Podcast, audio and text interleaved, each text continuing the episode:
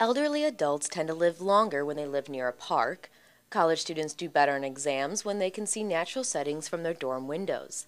Children with ADHD have fewer symptoms after outdoor activities in lush environments. And residents in public housing report better social interaction when they live near trees. According to University of Illinois psychology professor Frances Kuo, these are only a few findings from recent studies supporting the idea that nature has a significant impact on human behavior. She says there are striking similarities between humans who don't have access to natural surroundings and other animals in somewhat similar conditions. One of the things that's really struck me about the, the findings in this line of work is the um, the parallel between what we're seeing in people who are deprived of access to nature and what we see in zoo animals and in even in the wild.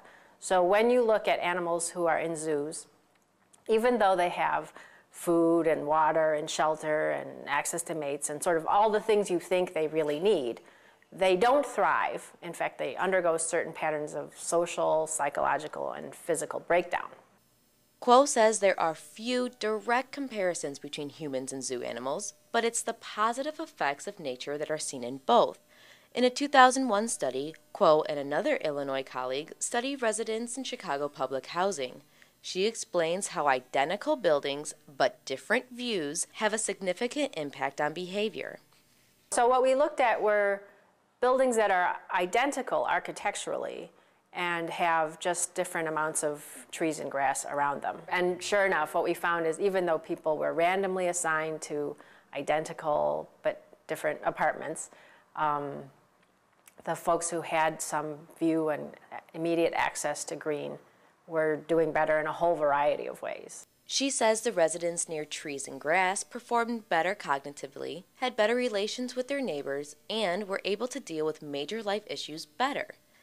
In her Chicago study, Kuo also noticed that a majority of public housing residents are children.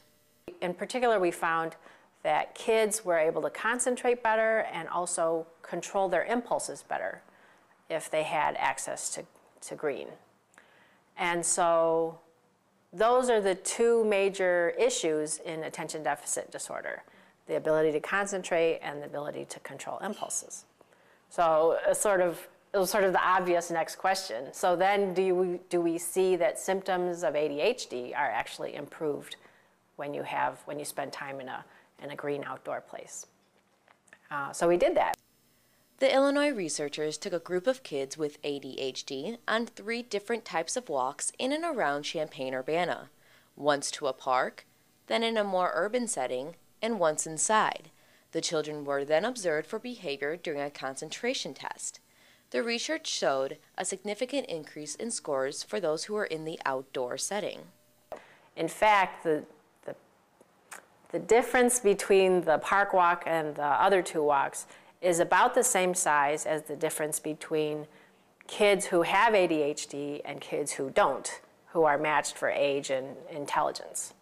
Um, so it's, it's the same size as the deficit. She says this information could help people on a very practical level but there's still more scientific work ahead. As a scientist, what you're trying to do is um, nail something down so definitively that you can just, you, there's just no shadow of a doubt left. Um, I would say we're not there yet, but in terms of um, on a practical level, in terms of being able to make decisions about your life and what's good for people and what's not good for people, I would say we're, we're there. For the University of Illinois News Bureau, Kimberly Beals.